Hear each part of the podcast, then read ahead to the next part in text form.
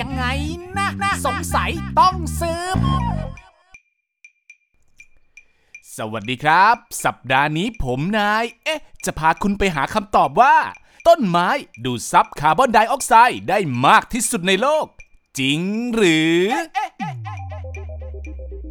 เรามักพูดเสมอว่าต้นไม้ช่วยดูดซับคาร์บอนไดออกไซด์ได้มากที่สุดในโลกแต่เรื่องนี้เนี่ยนะครับไม่เป็นความจริงหากเราเปรียบเทียบการดูดซับคาร์บอนไดออกไซด์กับต้นไม้1ต้นครับ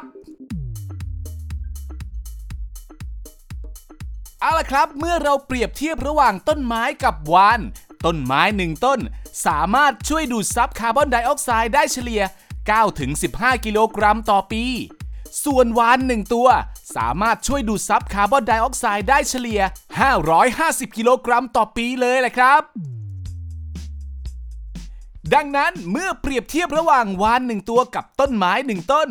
วานจึงครองแชมป์ในการช่วยดูดซับคาร์บอนไดออกไซด์มากที่สุดในโลกครับ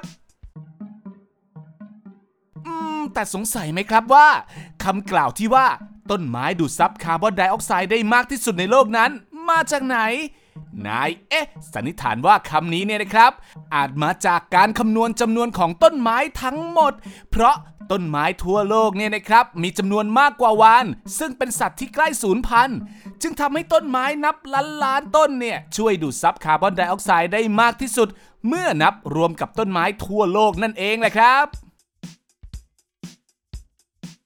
เอาล่ะครับนอกจากเรื่องการดูดซับก๊าซคาร์บอนไดออกไซด์แล้วนะครับต้นไม้เพียง1ต้นก็ยังมีประโยชน์ด้านอื่นๆอีกมากเลยแหละครับเช่น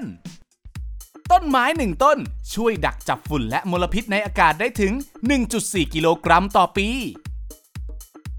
ต้นไม้1ต้นช่วยดูดซับความร้อนจากบรรยากาศและลดอุณหภูมิรอบบ้านลงได้ 3-5 องศาเซลเซียส